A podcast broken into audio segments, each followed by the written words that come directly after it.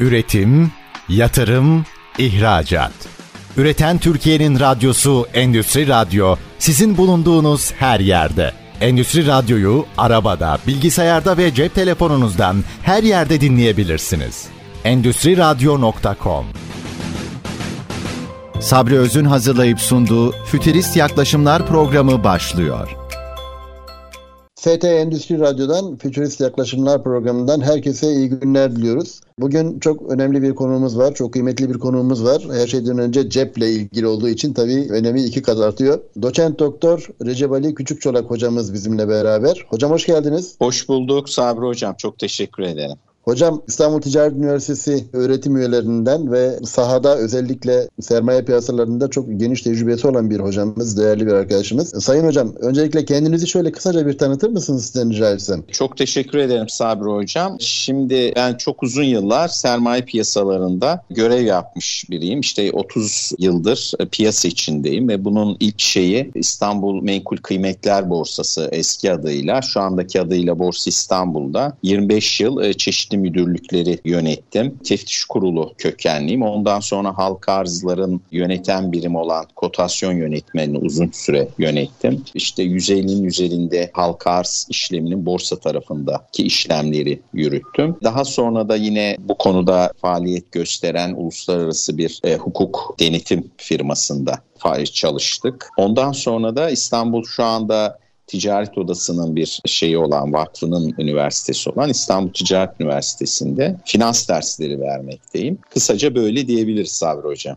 Çok teşekkür ederim hocam. Alanınızla ilgili olduğu için de bugün elbette konumuz finans. Futurist yaklaşımlar olduğu için de programımızın adı. Finansta geleceği konuşacağız sizinle. Geçmişi konuşmanın da çok bir anlamı yok galiba değil mi finansta? Evet evet. Şöyle e, tabii Sabri hocam geçmişi de bilmek lazım. Ama Geçmişi dediğim gibi önümüze önümüze de bakmamız lazım. Çünkü içinde bulunduğumuz dönem böyle oldukça yıkıcı boyutta değişimler var. Haklısın. Evet. Peki nasıl görüyorsunuz? Özellikle şu dijital dijital para konusunda ben biraz hem bilginizi hem de fikrinizi almak istiyorum işin açığı. Geçmişiyle de beraber inceleyelim dediğiniz gibi. Buyurun. Çok teşekkür ederim. Önce Sabri çok önemli bir konu bu. Çünkü insanların dediğin gibi cebini ilgilendiren ve oldukça son 15 yılda da oldukça popüler olan konuya değinmekle başlayabiliriz. Şimdi bu kripto para ve dijital para kavramı gündeme geldi ve yoğun bir talep var, yoğun bir iştah var o konuda. Öncelikle şuna ayırt etmek lazım tabii. Kripto varlık, kripto para derken hani bu bir para mıdır? Dijital para diye bazen yanlış ifade ediliyor.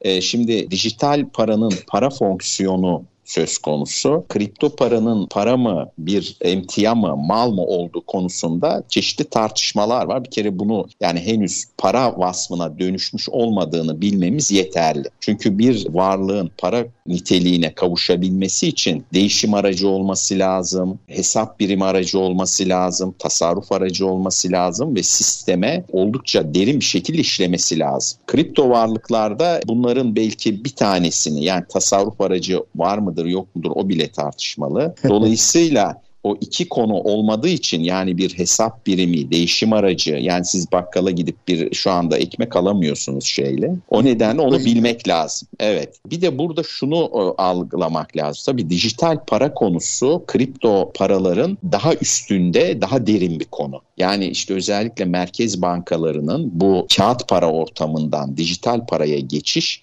özellikle blok zincir teknolojisiyle birlikte önemli mesafeler kaydediyor. Orada sorun yok. Yani işte bizim Merkez Bankası da dijital para hazırlıkları var. Çin'de denemeler var. Güneydoğu Asya'da denemeler var. Dijital para kavramı yani insanların günlük yaşamlarında kullandıkları e, para vasfını zaten şu anda hepimizin cüzdanlarında yoğun miktarda plastik paralar kartlar vasıtasıyla var. E bunun bir sonraki devresi olan artık belki mobil üzerinden e, bu değişim aracı olma vasfını kullanma olay bir kere bunu böyle bir netleştirin. Kripto konularına geldiğimizde bunun geçmişi 15 yıl kadar önce 2008-2009'a dayanıyor. Bu bizim işte uluslararası finansal Amerika Birleşik Devletleri'nde başlayan ipotek krizi diye tanımladığımız mortgage kriziyle paralel bir makale üzerine başlayan e, kripto varlıklar. Yani kripto varlıklarla 2008'de başladığına göre 15 yıllık bir yaşam var. Burada bunun özelliği neydi? Ya burada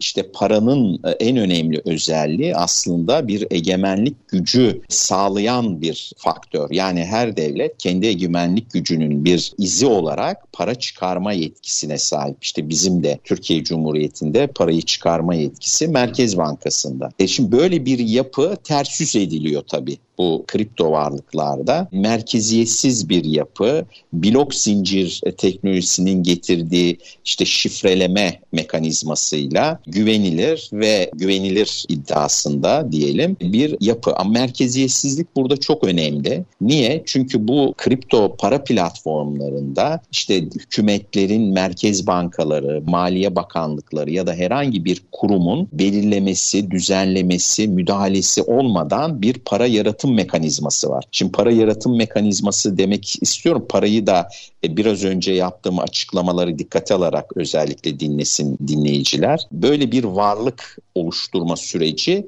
gerçekleşmiş durumda. Ve 2008'den sonra bu 2018'lerde ilk zirvesine ulaştı. E tabi bu e, Bitcoin buna öncülük etti. 2008-2009 yılında Bitcoin'in devreye girmesiyle bu kripto varlıklar, kripto para platformları çeşitli paralarda çıkarılarak çok hızlandı. Bir sanki bir tasarruf aracı ve yoğun bir iştahla taleple karşılandı. Onu da sebeplerini söylerim. Ama şu anda şunu bilmek etmek lazım. E, Bitcoin halen bu piyasaların %70'ini 80'ini oluşturan ana para, ana sürükleyici emtia diyebiliriz. Dolayısıyla bu Bitcoin'deki volatilite dediğimiz oynaklık ve belirsizlik kripto paraları da, kripto varlıkları da çok önemli ölçüde etkiliyor.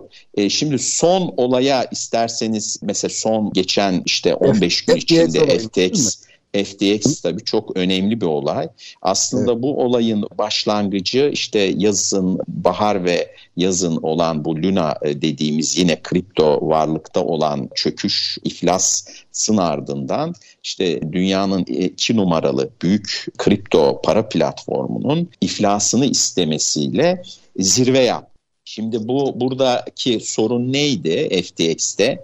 Bir kere bu şu anda diğer para platformları arasında en ciddi görülen en büyük bir kripto varlık, kripto para platformuydu. Dolayısıyla ne oldu da burada bu batış gerçekleşti? Şimdi kripto varlıkların şu anda baktığımız zaman en büyük riski şimdi bu platformların gerek ulusal gerek uluslararasında düzenlenmemiş olması.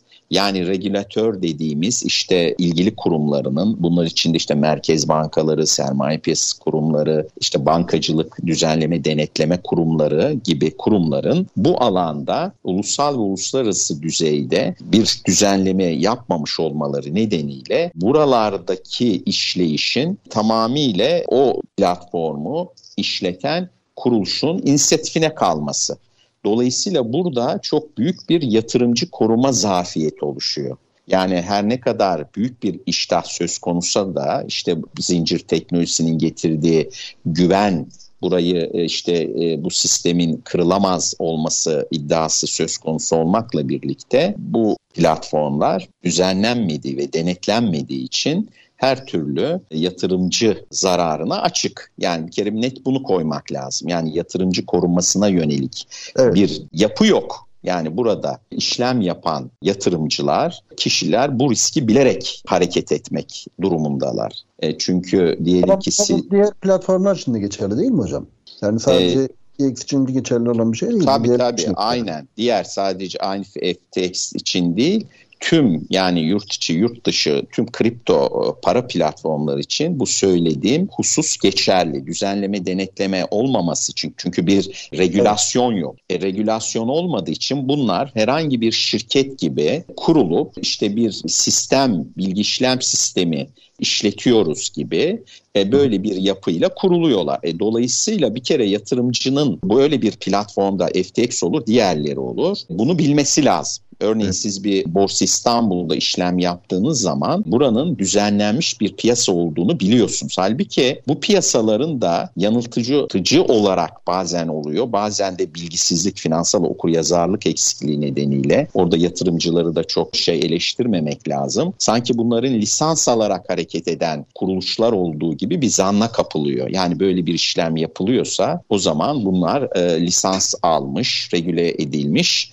e, platformlar e, piyasalar gibi algılanıyor. Bir kere en büyük birinci risk bu. Siz borsadan bir hisse senedi aldığınız zaman e, bunun Borsa İstanbul'un yönetimsel organlarının olduğunu, Sermaye Piyasası Kurulu'nun bunun düzenleyici, denetleyicisi olduğunu biliyorsunuz ve Takas Bank gibi bu işlemlerin takasını garantileyen bir nevi bir e, mekanizmanın olduğunu biliyorsunuz. Evet. E, bir bankada mevduat açtığınızda o bankanın yine bir kendi yönetiminin dışında onu regüle etmekle, düzenlemekle, denetlemekle sorumlu olan Bankacılık Düzenleme Denetleme Kurumu gibi e, kurumların onun uymaları gerekli olan regülasyonların düzenlemenin olduğunu biliyorsunuz ve gönül rahatlığıyla paranızı koyuyorsunuz. Oraya bir aksi bir durum olduğunda talep edeceğiniz ve de yararlanacağınız düzenlemeler, kanunlar, yasalar, yönetmelikler diğerleri var. Halbuki bu kripto varlık platformlarında böyle bir yapı şu ana kadar mevcut değil. Bir kere bunu bilelim. Şimdi FTX konusunda e, ne oldu? Şimdi bu dediğimiz gibi... Hocam çok kısa e, toparlayabilir misiniz? Buyurun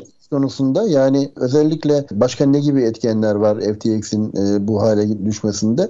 Onları kısaca bir toparlayabilirsek birazdan bir araya gideceğiz. Buyurun. Tamam. Şimdi birinci konu FTX'te her şey bir arada. Yani şimdi bir normalde platformların e, batması şu nedenle mümkün olmaması lazım. Bir suistimal olmaması durumunda batması mümkün değil. Çünkü burada alıcı ve satıcılar var ve teminatları diyelim ki bir borsada işlem yapıyorsun. Teminatlar var ve borsalarda ya da platformlarda buradan aldıkları komisyonları karşılığında faaliyet gösteren kuruluşlar. Halbuki FTX'te bu platformun yanında bir de ayrıca yine kendi şeyinde, patronajında, ortaklığında bir aracı kurum kuruyor. Bu da Almeda Research diye. Bu Almeda Research yatırımcılarına hizmetler veriyor. Portföy yönetim hizmetleri de dahil olmak üzere. Şimdi böyle bir yapının yanı sıra üçüncü bir şeyde, enstrümanda kendi token'ını çıkarıyor. Almeda. Bu da FTX'in üçlü bir yapıda al gülüm ver gülüm bir yapı oluyor. Yani hem aracı kurum hem enstrüman hem platform. Olay buradan patlıyor. Yani bu FTT denilen token kripto varlık değer düşüşüne karşı oluşan açık Almeda Research'te oluşan açık 10 milyar dolar civarında ilk tespitlere göre. Şu anda Senato ve Amerikan SPK'sı şey evet. açmış durumda soruşturma. 10 milyar doların bu platformdan FTX'ten muhasebe yolsuzluğuyla oraya aktarıldığı söyleniyor. Ve bu oluşan açık yanında yoğun çekilmeler, çekişler işte paraya dönme, kripto varlıktan e, nakde dönme talepleri gelince bunu karşılayamıyor ve batıyor ve iflasa başvurdu Kasım ayında. Ben şöyle bir rakam vereyim. Bu iflasa yaptığı başvuruda yaklaşık 10 milyarla 50 milyar e, dolar arasındaki şeyine dahil, yükümlülüğüne dahil karşılığında sadece 900 milyonluk bir kripto varlık aktifine sahip oldu. Yani yaklaşık 10 kat en az açıkta şu anda. Şu anda batmış durumda. Şimdi burada kritik olgu bu. tabii şey yapar mı? Tsunami etkisi yapar mı? Yani iki, iki numaralı batarsa bir numara batar mı?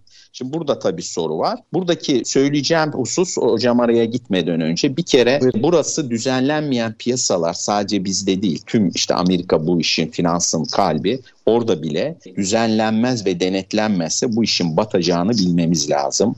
E, sebebi çok önemli değil. Yatırımcının nasıl korunacağı hususunda düzenleyici denetleyicilerin acilen kafa yorması lazım. Bir de kolay para bu şeylerin piyasaların en büyük tetikleyicisi tabii kolay para olayı, eksponansiyel para kazanma hayalleri var. Sebep ben öncelikle bunu görüyorum. Düzenleme eksikliğini. Düzenleyici açısından da olayların akışına uyma şeklinde bir yaklaşım olmamalı. Aksine olayların akışının ne olabileceği önceden kestirilip tespit edilmeli ve karşı önlemler alınmalı. Bu bizim için de geçerli. Şu anda yurt içinde kripto para platformları içinde acilen regülasyon, onun da örnekleri var Yani tüm müşteri şeyleri takas bank nezdinde saklanabilir. Sermaye şartları getirilebilir. Öz kaynak herkes bu tür platformları açma şeyi e, yapamaz. İsterseniz ben evet. çok e, konu var. Bir de hocam, bir hususu hocam, daha ha, buyurun. Soluksuz, soluksuz dinliyoruz valla sizi. Çok Estağfurullah. Güzel, hocam bir de şunu yatırımcılara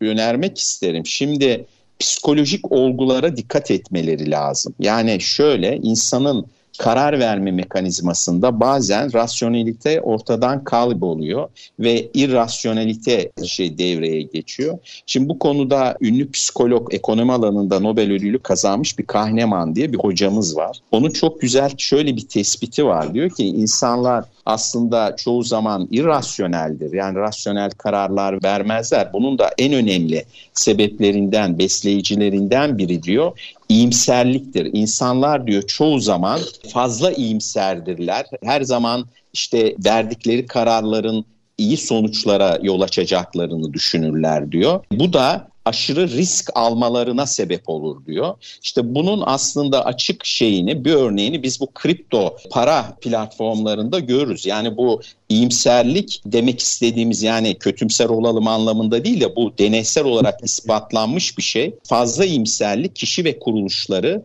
ciddi riskler almaya gönüllü yapıyor, riskleri küçümseme eğiliminde yapıyor ve de sonuç olarak bu tür aşırı kolay para kazanımına neden oluyor. İşte bu bir örneği sadece kripto varlıklar değil. Global krizler de mesela 2008 krizi de bunun açık örneği. O nedenle ben biraz daha şunu öneriyorum. Şimdi basiretli tüccar diye bir yaklaşım vardır şeyde ticaret hocam, hukukunda. Hocam oraya e, aradan, aradan sonra girelim mi? tabii ki tabii ki. Peki, fazla uzattım kusura bakmayın. Yok, estağfurullah estağfurullah. Dediğim gibi soluksuz dinliyoruz. Çok keyifli bir konu zaten. Cepleri de ilgilendirdiği için herkes büyük bir ihtimalle ilginç bir şekilde dinliyordur. Enteresan bir bilgi birikimimiz de var. Teşekkür ediyoruz bu anlamda. ST Endüstri Radyo'da Futurist Yaklaşımlar kısa bir aradan sonra devam edecek. Üretim, yatırım, ihracat. Üreten Türkiye'nin radyosu Endüstri Radyo sizin bulunduğunuz her yerde. Endüstri Radyo'yu arabada, bilgisayarda ve cep telefonunuzdan her yerde dinleyebilirsiniz. Endüstri Radyo.com ST Endüstri Radyo'dan tekrar merhaba. Kısa bir ara verdik. Konuğumuz doçent doktor Recep Ali Küçükçolak hocamız. Finansın geleceğini konuşuyoruz. Teknolojiyi konuşuyoruz. Finansla birlikte e, ne gibi değişimler olacak ve teknolojinin getirdikleriyle birlikte finansta neler değişecek onları konuşuyoruz. Kripto parayı konuşuyoruz. Dijital parayı konuşuyoruz. Herkesin uzak durmaya çalıştığı ama yakalananların da özellikle büyük risk olsa da büyük getiri ve özellikle işte biraz önce ifade ettiğiniz gibi irasyonel yaklaşım sergileyerek risk büyük de olsa nasıl olsa kazancı büyüktür anlayışıyla kendilerini kaptıranların e, olduğunun çok fazla haberleri geliyor, bilgileri geliyor. Medyaya takip ediyoruz. Hocam Dilerseniz bu FTX üzerine biraz daha devam edelim. Söyleyecekleriniz vardır. Biliyorum ben lebiderya bir konu. Ama sizin de belli başlı ifade edecekleriniz vardır. Ben e, Sağ tekrar olun. onu size bırakayım. Buyurun. Teşekkür ederim Sabri Hocam. Çok fazla uzatmadan şunu söyleyeyim. Şu anda en büyük görev bence düzenleyici ve denetleyici kurumlara düşüyor. Şimdi gerek yurt içinde gerek yurt dışında acilen bu platformların düzenleme altına alınması lazım. Çünkü bu yapılmadığı e, müddetçe buralarda çeşitli nedenlerle batışlar ve kayıplar olacak ve bununla yüzleşeceğiz. Ama şunu da söylemek lazım tabii. Dijital para kavramını ben e, biraz önce açıkladım. Şimdi oraya doğru kripto varlıkların dışında bir gidiş de geri döndürülemez vaziyette. Yani bu iki olguyu birbirinden ayırmak lazım ve gerek kripto para platformları gerekse dijital para piyasaları henüz emekleme aşamasında. Yani işlem hacimleri toplam finansal işlemler içinde oldukça düşük düzeyde ve düzenleyici denetleyici bekleyicilerin de bu konuda hızlı karar alamamalarını da e, şöyle anlıyorum. Şimdi bu konu biraz kompleks ve karmaşık haklı olarak bu piyasaların özellikle kripto varlık piyasalarını işleyişini anlamaya çalışıyorlar. İşte bunun da bir örneği Merkez Bankası diyelim ki şey bizim Türkiye Cumhuriyet Merkez Bankası 2021 yılında bu konuda bir karar aldı ve işte ödeme şirketlerinin kripto varlıklarını kullanması, kullanma imkanını kaldırdı. Yani bunları kullanamazsınız dedi. Haklı olarak doğru ve yerinde bir kararla. Şu anda bu düzenleme yapılmadıkça ödeme sistemi şirketlerinin lisansla çalışan bu şirketlerin kripto varlığı bir değişim aracı, bir ödeme hizmeti, ödeme e, aracı olarak kullanmasının önlemini aldı. Yani benim burada birinci vereceğim mesaj düzenleyici ve denetleyicilere bu konunun en azından yurt içi açısından acilen düzenleme ve denetleme altına alınması lazım. Burada da zaten ana yapı ilk başta çok da şey değil, karmaşık değil. E, bir öz kaynak güçlü olması lazım. Kurucuların artı takas bankın devreye alınması lazım. Ve müşteri varlıklarıyla e, bu platformları işleten kuruluşun varlıklarının ayrı hesaplar altında takip edilmesi lazım. Ve tüm müşteri varlıklarının Takas Bank'ın şeyi altında, gözetimi altında müşteri hesaplarında izlenmesi lazım. Bu şu anda Tabii, e, hocam, yeterli olur. Bir, Buyurun. Bir yandan aslında özgürlükçü bir ortam ve merkeziyetsiz bir ortam tarzında yaklaşılıyor sisteme. Ama bir yandan da tabii özellikle değişim aracı olma konusunda getirilen sınırlamalar veya yasaklar aslında işin doğasına ve oluşumuna ters bir şey yaratıyor, etki yaratıyor. Dolayısıyla Tabii. herhalde normlar da büyük bir ihtimalle değişim aracı olacaksa ne şekilde olacak onların herhalde şartlarının ve koşullarının belirleniyor olmasından geçiyor öyle değil mi? Aynen aynen. Şimdi Sabri Hocam şimdi şöyle bir husus var. Doğru çözümü bulabilmemiz için doğru soruları sormamız lazım. Şimdi nedir bu kripto varlıklardaki doğru soru? Yani e, buradaki asıl korunması gerekli olan nedir? Yatırımcıdır. Yatırımcının korunması zaten bu sistemi daha da büyütecek olan bir yapı. Biz ona eğer dikkat etmezsek, o doğruyu soruyu sormazsak ya biz bu yatırımcıyı nasıl koruyacağız? O soruyu sormazsak bu eninde sonunda patlar bu sistem ki zaten örneklerini hem yurt içinde hem yurt dışında görüyoruz. Bu sistemin zaten yararına. Yani şu anda dijital finans, dijital para sistemi önüne geçilmez bir şekilde çok hızlı bir şekilde ilerliyor ve buna yapay zeka katılıyor, işte makine öğrenmesi katılıyor. Bunlar zaten önüne döndürülemez devrimsel nitelikte dönüşümler. Yani bu neye benziyor? İşte takas sisteminden işte şeye coin'e geçiş Ondan sonra kağıt paraya geçiş, sonra plastik kartlara geçiş, şu anda tamamıyla dijitale geçiş. Ama bu dijitale geçişte bu kripto varlıklar dediğimiz kolay para şey düzensiz yapılar. Buradaki merkeziyetsizlik ya da diğerinin korunmasına bir müdahale olmayabilir. Mühim olan şeyin yatırımcını nasıl koruyacağına kafa yormak. Anlatabildim evet, mi? Evet, tabii. Tabii. Ve şimdilik bu kadar söyleyeceklerim. Evet. Çok teşekkür ederiz. Peki biraz halka arz tarafına doğru geçelim mi? Yani sizin biliyorum farklı şapkalarınız da var ama halka arz konusunda da çok büyük tecrübeleriniz var. Çalışmakta olduğunuz projeler var üzerinde. Halka arz konusunda hem Türkiye'yi hem de uluslararası piyasaları değerlendirdiğinizde Nasıl görüyorsunuz? Neler söylersiniz geleceğe dair? Sabri Hocam çok bir yaramıza değindiniz. Yani ben işte 30 yıllık piyasada bir profesyonel olarak ve bir akademisyen olarak tabii konuda henüz istediğimiz noktada e, olmadığımız neler yapabiliriz diye açıkçası düşünüyoruz ama istediğimiz yere de henüz gelemediğimiz için öyle de bir üzülme payı bırakıyoruz. Niye üzülüyoruz? Şunun için şimdi bir kere haksızlık etmeyin kendimize. Şimdi biz aslına bakarsanız gerek hukuk sistemi gerek piyasalar açısından kıta Avrupası dediğimiz yani işte Atlas Okyanusu'nun kıyısı olan İspanya, Portekiz'e kadar olan Avrupa içindeki bir ülkeyiz. Ve de yaklaşımımız genelde bankacılık sektörüne dayalı. E, ve bu sadece bizde değil yani tüm dünyada buna benzer bir yapı var. Anglo-Sakson dediğimiz işte eski İngiliz sömürgeli olan işte Amerika Birleşik Devletleri, Kanada, Yeni Zelanda, İngiltere gibi bu ülkeler dışındaki diğer tüm ülkelerde ilk finansman kaynağı işletmelerin, şirketlerin e, banka kredileri. Yani işte AYASKO dediğimiz sermaye piyasaları, Uluslararası Sermaye Piyasaları Birliği'nin yaptığı bir çalışmada 2018'de bunun %60'lar seviyesinde zaten banka e, kredilerinin tüm dünyadaki işletmelerin genel ortalaması olduğunu görüyoruz. Öz kaynak yapısında da ki halk arz bir öz kaynak finansmanıdır. Siz yeni ortaklar alıyorsunuz demektir. Evet. Bunun seviyesi de %25'lerde genel dünya ortalaması. Şimdi bizdeki bu seviye e, bu düzeyin altında. Bir kere onu bilmek lazım. Bizde çeşitli neden... Buyurun Sabri Hocam. Özür dilerim böldüm ama bir oran var mı?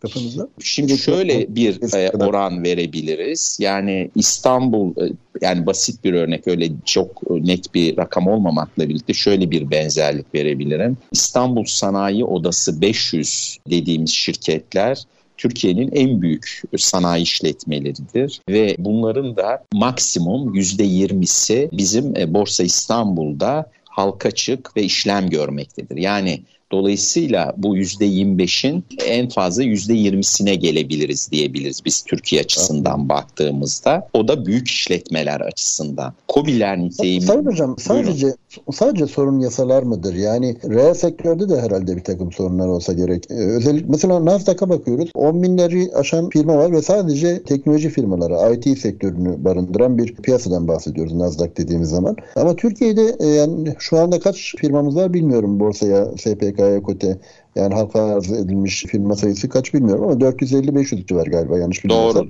Dolayısıyla yani bu buradaki düşük bu haliyle tabii şeyi de getiriyor. Hani borsa güvenilirliği meselesini de işin içine sokuyor ve borsada artık insanlar yatırım değil de bir anlamda oyun mantığında yürümeye çalışıyor. Sığ piyasa olmasını sağlıyor mesela böyle bir e, yaklaşım. E, neden bizde bir türlü gelişmiyor? İşte başta size söylediğiniz gibi yani istediğimiz seviyede değiliz. Evet ana sebepleri sizce neler? Şimdi doğru tespitler e, Sabri Öncelikle tabii bu Anglo-Saksonlarda hisse senedi kültürü dediğimiz bir kültürel e, yapı var. Yani bankacılığın yanı sıra onun kadar güçlü bir sermaye piyasası kültürü var. O bizde şu anda o seviyede değil. Dediğiniz gibi işletme olayı bir kere ikiye ayırmak lazım. Sermaye piyasalarında bir şirketler cephesi yani bu piyasadan fon talep edenler bir de bu piyasayı yatırım alanı o görmek isteyen ya da işte hisse senedi alarak yatırım yapan yatırımcılar grubu. Şimdi bu iki gruptan arz tarafı, diğer tarafı da talep tarafı. Arz tarafı dediğimiz şirketler cephesinde, işletmeler cephesinde sorun ne dediğine baktığımızda birinci sorun e, bu hisse senedi kültürü, sermaye piyasası kültürünün olmaması. Yani işletmeler öncelikle zaten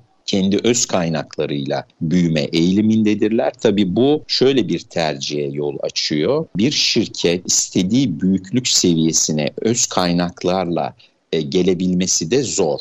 İkinci kademede e, bunu sağlamak için bankacılık sektörünü kullanıyor ki bu e, Türkiye'de oldukça yaygın ve başarılı. Burada şey yok, sıkıntı yok. Ama bankacılık kesiminden sağladığı finansmanın tabii faiz ödemesi, vade uyuşmazlığı gibi yahut da işte ülkede zaman zaman karşılaşılan finansal ya da ekonomik krizlerin getirdiği dar boğazlar bu kredi kanalını zaman zaman kapatıyor ya da şirketlerin risk yönetiminde gerekli önlemleri zamanında almamaları nedeniyle hızlı büyüme iştahları nedeniyle bunu da banka kredileri yoluyla yaptıkları durumunda batışlarla e, şirketlerin ticari faaliyetten çekilmeleriyle yol açıyor. Dolayısıyla böyle bir yapı var. Böyle bir uygun olmayan yapı var. Sermaye piyasalarına yani henüz bilgi düzeyi yeterli değil işletmelerde. Bir de korkulan yön var dediğimiz gibi.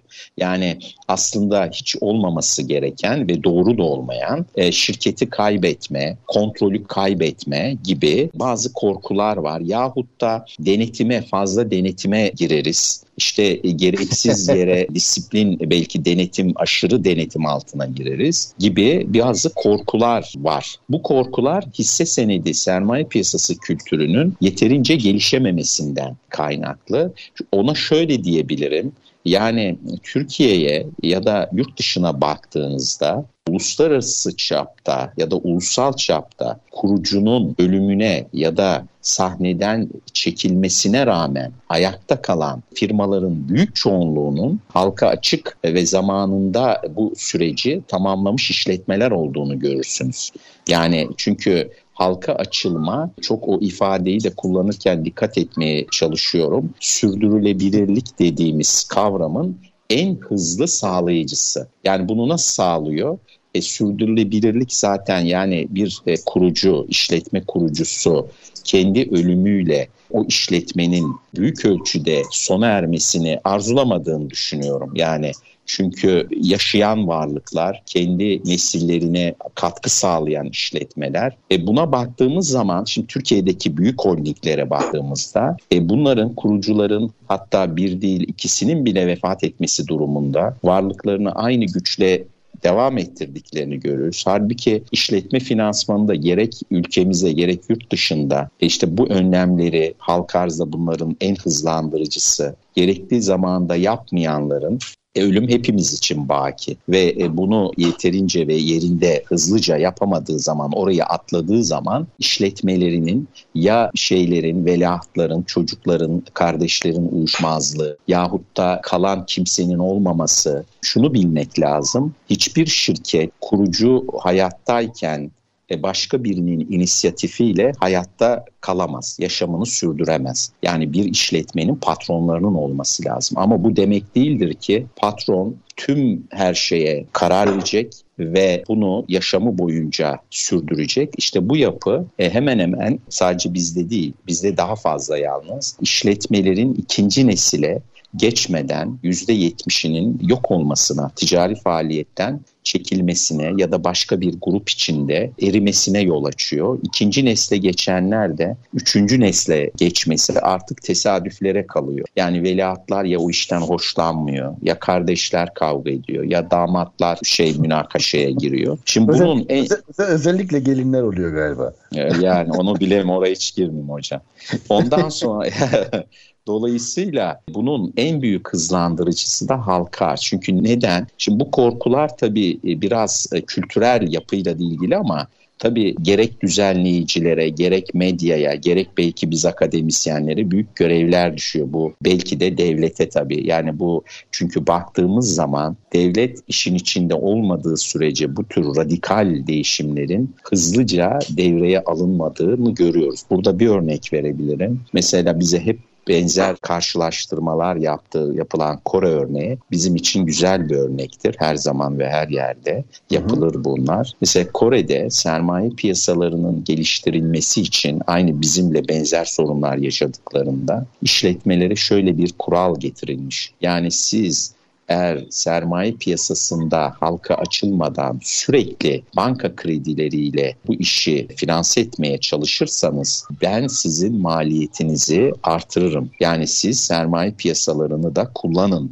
teşvikini getirmişler. Evet, yani yükünü artırmışlar ki çünkü sermaye piyasaları gibi sermaye piyasası kültürünün olmadığı hisse senedi kültürünün olmadığı biraz önce nasıl kripto varlıkları konuştuk. Evet. Bankacılık sektörünün en önemli tamamlayıcısı olan bir piyasayı etkin derecede kullanmazsanız siz aslında ayağınızın birini zincirli demektir. Diğer işletmelerle, diğer şirketlerle rekabette. Yani bir Alibaba düşünün, bir Amazon düşünün, bir Avrupa şirketi düşünün. Uluslararası çapta çoğunluğunun halka açıldığını, halka arz edildiğini görürüz. Yani halka arz demek artık şirketlerin ulusal çapta ve uluslararası düzeyde tanınma, kendini kanıtlama bir iddia işi ve siz buna devlet olarak, düzenleyici olarak destek olmak bence zorunda. Bir kere iş başta şeye düşüyor, düzenleyicilere ve devlete. Ondan sonra tabii bu korkuları işletmelerinin de giderici, teşvik edici düzenlemeler. Onlar da sır değil.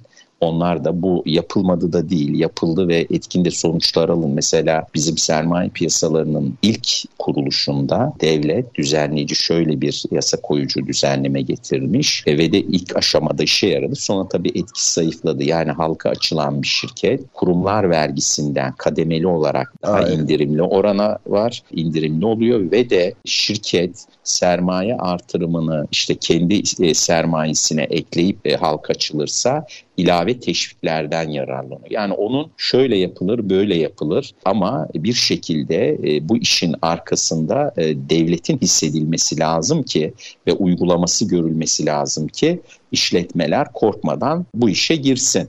Yani işte, evet yani sonuç olarak ne sağlıyorlar halka arzdan işletmeler? Ya ben hep o örneği hatırlıyorum. Aslında sermaye piyasaları siz işletmenizi istediğiniz gibi yönetmenize karışmıyor. Yani kim işletmeler açısından duyuyorum diyorum. Duydunuz mu siz hiç medyada? Yani işte yaklaşık 500'e yakın şirket var Borsa İstanbul'da. E bu şirketler üzerinde efendim işte şu şekilde denetim yaptığı için şöyle olay çıktı filan. Yani siz genelde dolayısıyla işletmelerin herhangi bir korkuya kapılmadan yani şunu diyebiliriz. Yani büyüme hedefi. Denetim onların avantajına diye düşünülmesi lazım. Evet, evet. Korku... Denet, e, denetim de e, denetlemenin yüzü soğuktur çünkü yani. Evet, bir denetim de düşünmemek lazım. Yani denetim amaçlı da değil, tamamıyla yani işte hep ona vurgu yapıyorum. Yani Türkiye'nin en büyük holdinglerine bakın. Hepsinin grup şirketlerinin önemli bir kısmı halka çıktır. Yani bu şirket, bu holdingler e, kendi olaylarını görmüyorlar mı? Yani sürdürülebilirlik şu.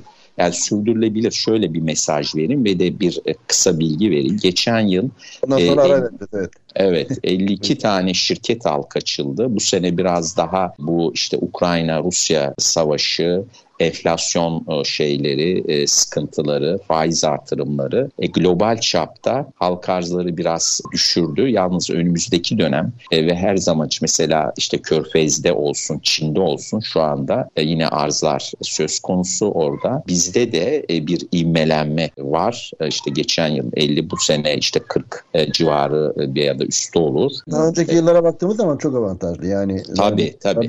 Yani artık Evet bir de şunu düşünmek lazım Sabri Hocam artık maliyetler yükseldi. Yani işletmelerin gerek kredi portföyleri alma e, sınırı evet. belki oldukça yükseldi. Yani biz buna e, şeyde sektörde şöyle diyoruz yani şirketler batmaktan kurtulabilmek için birinci dikkat edecekleri husus borç, borç öz kaynak dengesine dikkat Oranı. etmeli. Aynen Eğer borcu sürekli borçla şirketi büyütme amacı güderseniz sizin batmanız büyük ihtimal dahiline girer. E, dolayısıyla şu anda borç tarafı artık limitlere yaklaşmış durumda. Zaten onun emareleri hepimiz biliyoruz. E, o zaman eksik kalan ayak nedir? Öz kaynakları güçlendirme.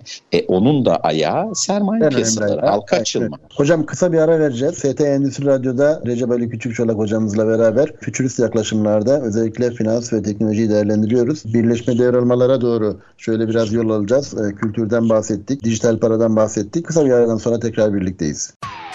Üretim, yatırım, ihracat.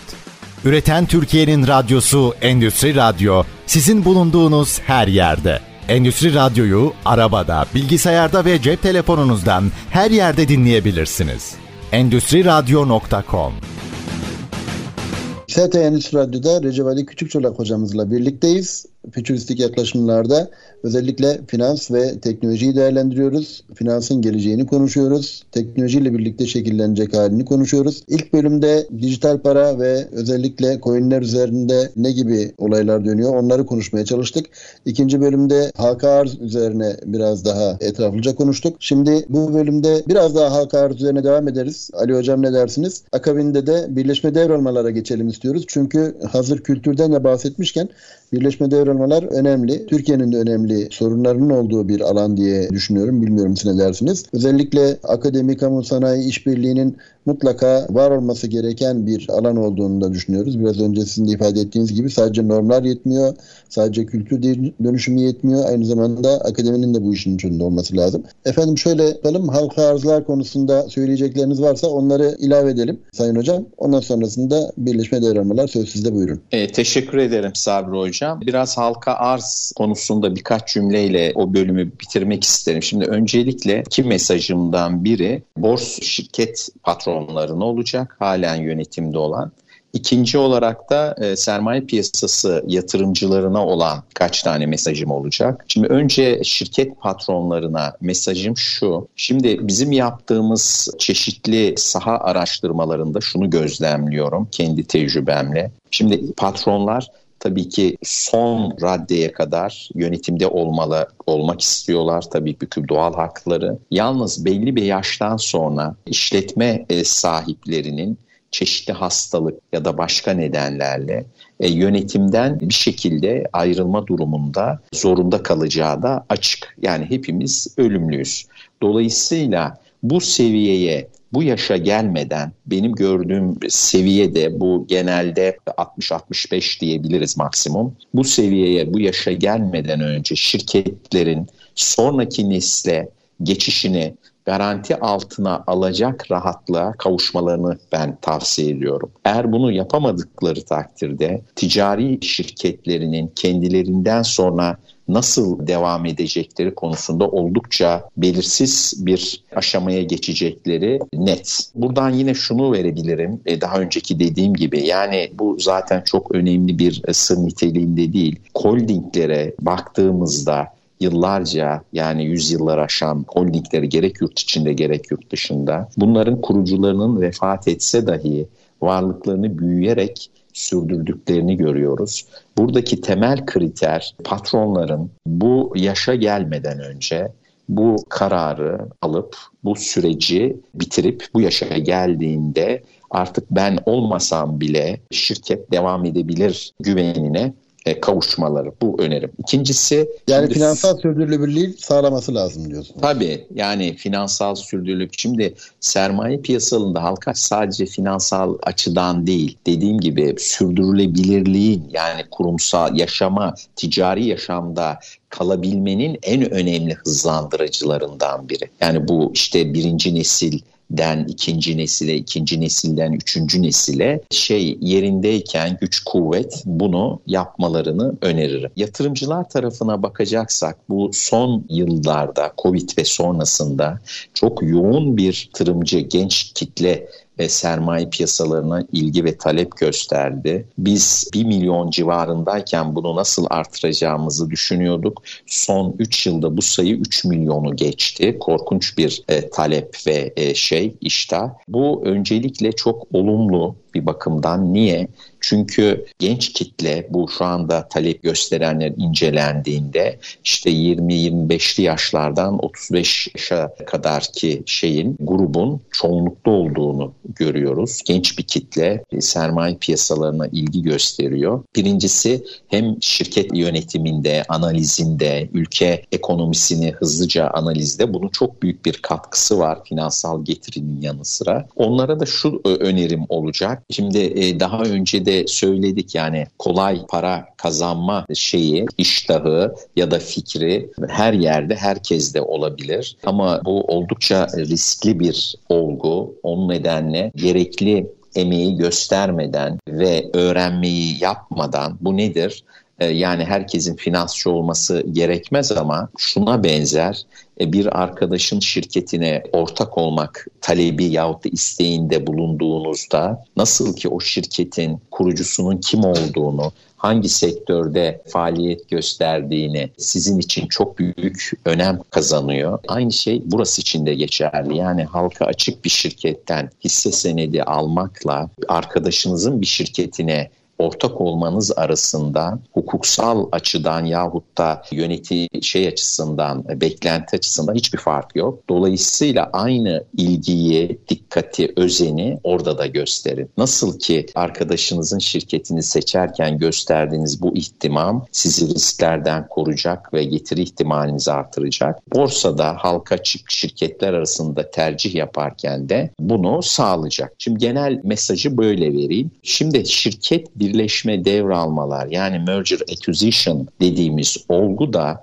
yine aslında halka açılmayla şöyle bir bağlantısı var biz e, genel uygulamada şirketler belli bir ölçüye ulaştıktan sonra halk açılmayı hedefleyen şirketler aynı zamanda şirket birleşme ve devralma süreçlerini de incelerler. Yani halka arz açılmış bir şirketin şirket birleşme ve devralma işini çok daha rahat, çok daha fazla getiriyle kapattığı görülür.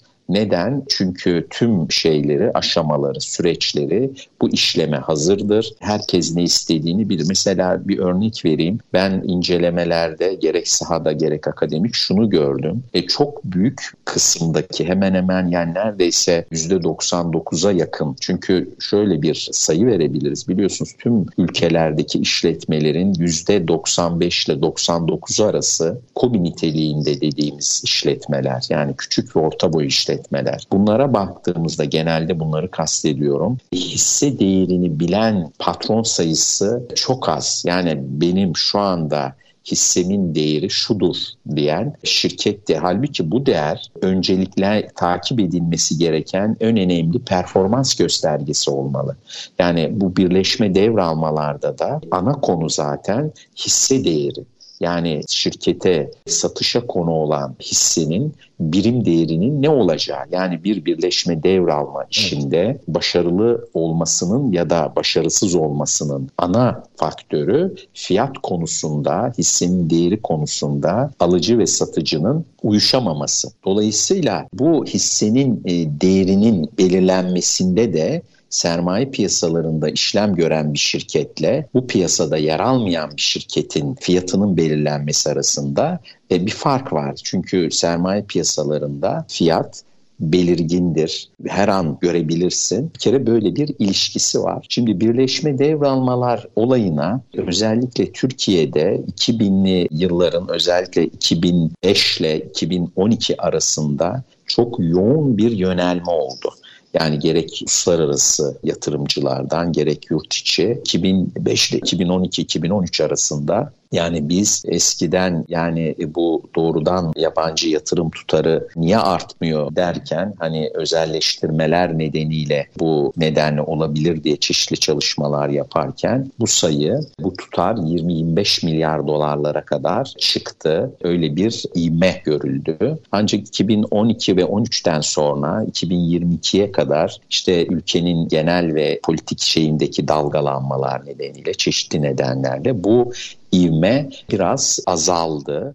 Ama e, Türkiye gerek şirket şeyi kapasitesi gerek proje kapasitesi açısından bölgenin en güçlü ve önemli ülkesi. Yani bazı ülkelere baktığınızda bunlar Türkiye'ye göre daha zengin ülkeler olmakla birlikte hem geliş proje geliştirebilecek proje e, sayısının limitle gelmiş olması ve çoğunluğunun bir şehir devleti halinde olması ve yarının ne olacağı belli olmayan ülkeler halinde olması nedeniyle aslında Türkiye bölgesinde bir bölgesel güç Dolayısıyla birleşme ve devralma konusunda her zaman için kat çekici bir ülke.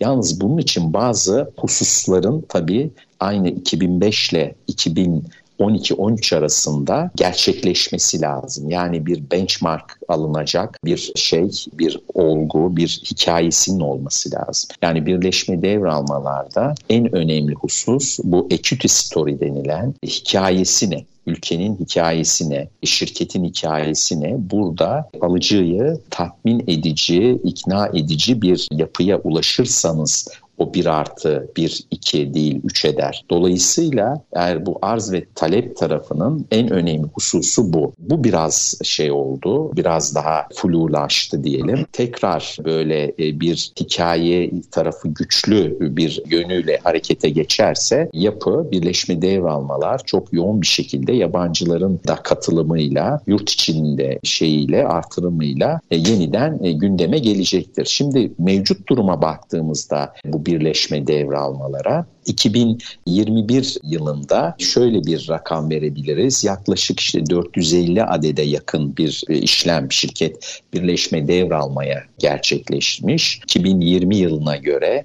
bu %110'u aşan %111'lere varan bir artış işlem bazında.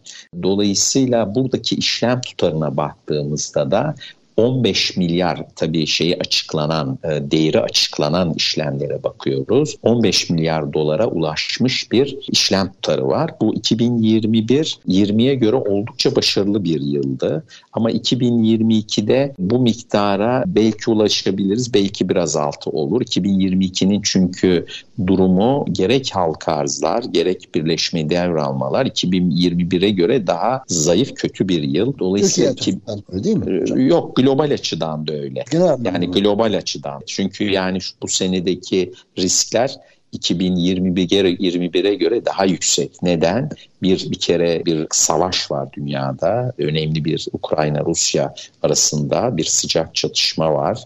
Bunun yarattığı çok büyük e, krizler işte enerji krizi var Avrupa'da kapıda yani Avrupa'nın e, Avrupa ülkelerinin kışın e, bunu nasıl aşacağı bir donma karşılaşacağı ihtimali var. Enflasyon yükselme nedeniyle müdahaleler, faiz artışının bir resesyona dünya ölçeğinde gidip gitmeyeceği var. Dolayısıyla daha kaotik, daha belirsiz bir yapı. E, 2021'de Covid'den çıkışın, belirsizliğin azalışının e, yansımalarını görmüştük. Bu sene biraz daha e, bu şey oynaklık dediğimiz volatil durumlar söz konusu. O nedenle bu sene geçen yılki performansının biraz altında gerçekleşeceğini tahmin ediyorum. Birleşme devralmalarda dediğimiz gibi önemli olan hususlar bu da halka arz gibi şirketin e, belirli aşamalarda e, hazırlanmasını gerektiren bir süreç. Örneğin ne sağlar birleşme devralmalar?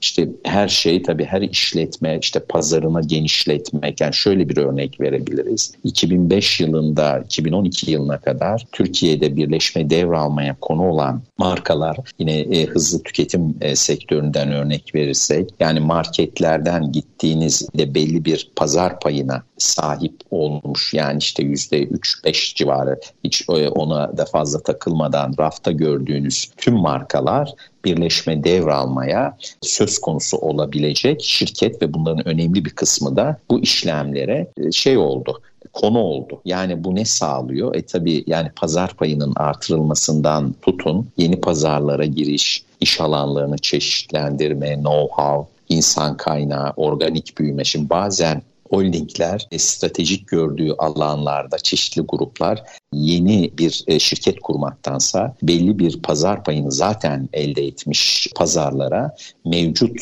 bölgedeki ülkedeki şirketi satın alarak gitme şeyini tercihini çok sık yapıyorlar. Dolayısıyla Türkiye'deki işletmeler de globalde olduğu gibi bundan şey değil, bundan uzak değil. Bu yapıda dediğimiz gibi birleşme devralmalarda en önemli konu değer yaratma. iki tarafta e, kendisi açısından maksimum değeri elde ettiği inancının yerleşmiş olması. E, yine psikoloji e, şeyine gireceğiz. E, davranışsal psikolojinin finanstaki yeri son yıllarda Nobel ödülü alanların çok sıklıkla bu alandan çıktığını görüyoruz. Dolayısıyla herkes e, şöyle bir yaklaşım var. Yani bir insan kendi malını satmanın verdiği ızdırabı, acıyı elde ettiği para, getiri tatmin ediyorsa o işlem gerçekleşir deniyor. Dolayısıyla birleşme devralmada iki tarafında bu hususta ki bu fiyat konusudur dediğim gibi bir evet. şirketimin bir hissenin değeri nedir sorusunun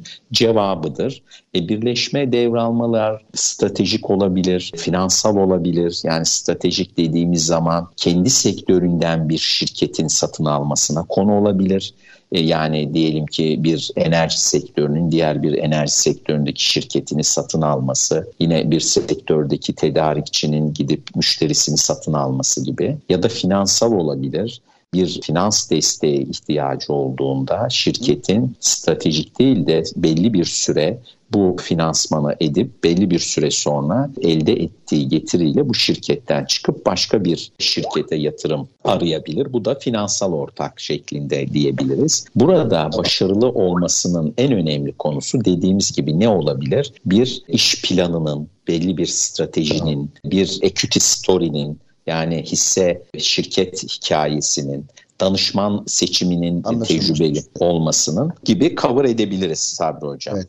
Hocam çok teşekkür ediyorum. Ağzınıza yüreğinize sağlık. Çok önemli konulara değindik hakikaten bugün. Konuğumuz Recep Ali Küçükçolak hocamızdı. Doçent doktor Recep Ali Küçükçolak hocamıza teşekkür ediyoruz. ST Endüstri Radyo'da fütürist yaklaşımlarda bugün çok önemli konuları konuştuk. Hem dijital para meselesi hem halka arzlar hem de özellikle birleşme devralma meselesinde çok önemli mesajlar verdi değerli hocamız. Hocam son bir cümle varsa alabiliriz.